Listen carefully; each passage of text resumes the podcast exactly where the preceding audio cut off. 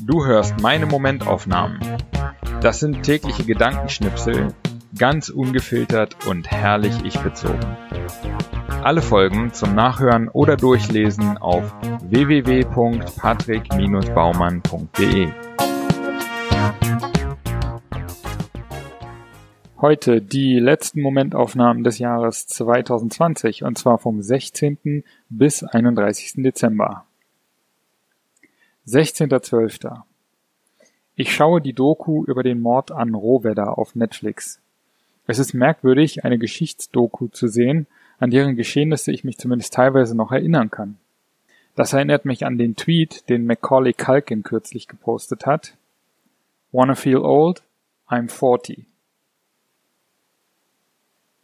17.12. Am Morgen große Aufregung. Die wollen Sachsen abriegeln. Ich komme hier nie wieder raus. Später dann teilweise Entwarnung, es wird nicht so heiß gegessen wie gekocht. Dabei hatte ich mir schon vorgestellt, wie ich bei Nacht und Nebel durch den Wald flüchte. 18.12. So, ich habe mein Buch einmal komplett durch. Und auch wenn es sprachlich und inhaltlich manchmal noch ganz schön holpert, ist eine abgeschlossene Story zu erkennen, die ich gerne gelesen habe. Mit ein paar Korrekturrunden wird es vielleicht ein Buch, was manche Leute gerne lesen werden. Das ist doch ein Anfang. 19.12. Zum zweiten Mal machen Christian, Matthias und ich unseren Jahresrückblick remote über Zoom. Nicht wegen dem bösen C, sondern weil Christian am anderen Ende der Welt sitzt. Es ist nicht das gleiche wie sonst, wenn wir uns durch Berlin gefressen haben, aber es ist dennoch schön, diese Tradition trotz räumlicher Trennung beizubehalten. Auf ein neues. 20.12. Einfach alleine im Wald spazieren. Ohne Input, kein Gespräch, keine Musik.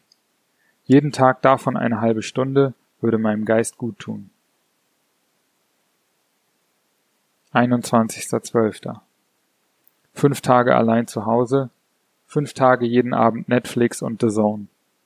Ohne Crossfit und einen Billardtisch in der Nähe scheint es mir, als bräuchte ich neue Hobbys, die man ohne Bildschirm zu Hause ausüben kann. 22.12.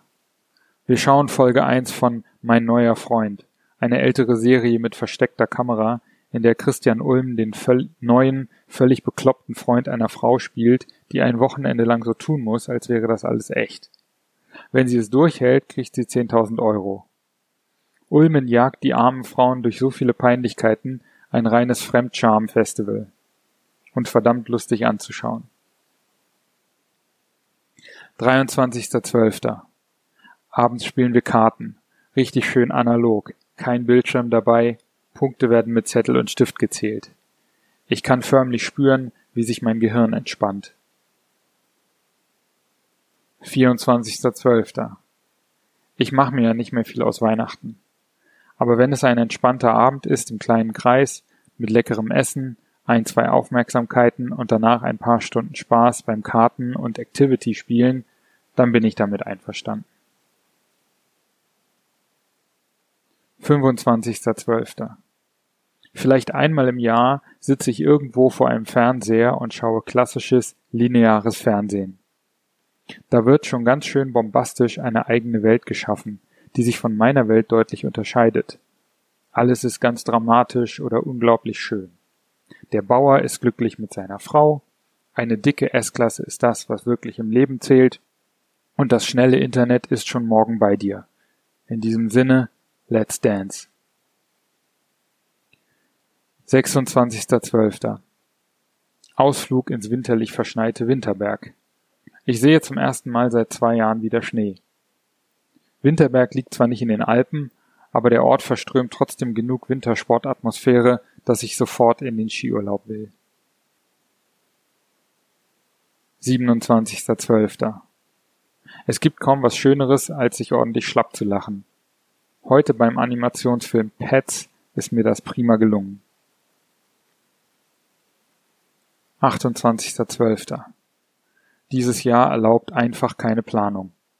Nur eine Woche vor unserer Abreise nach Bali verkündet Indonesien, dass es wegen der neuen Corona-Variante die Grenzen dicht macht. Ach Mann, ey. 29.12.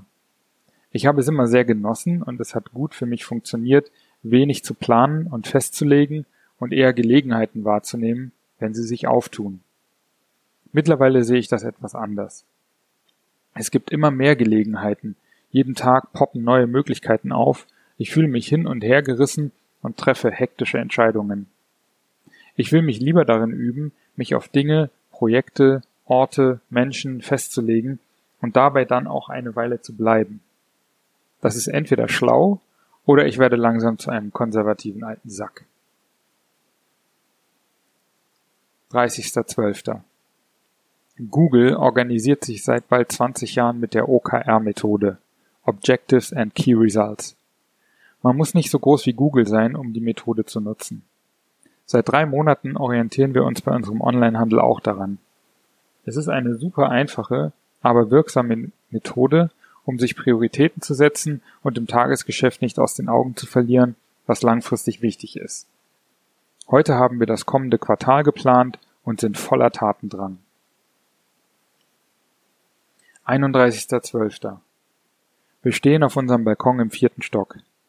Trotz des Verkaufsverbots von Feuerwerk ist ganz schön was los. Die Raketen explodieren direkt auf unserer Höhe und es fühlt sich an, als würden wir mitten im Feuerwerk stehen. Echt beste Plätze dieses Silvester.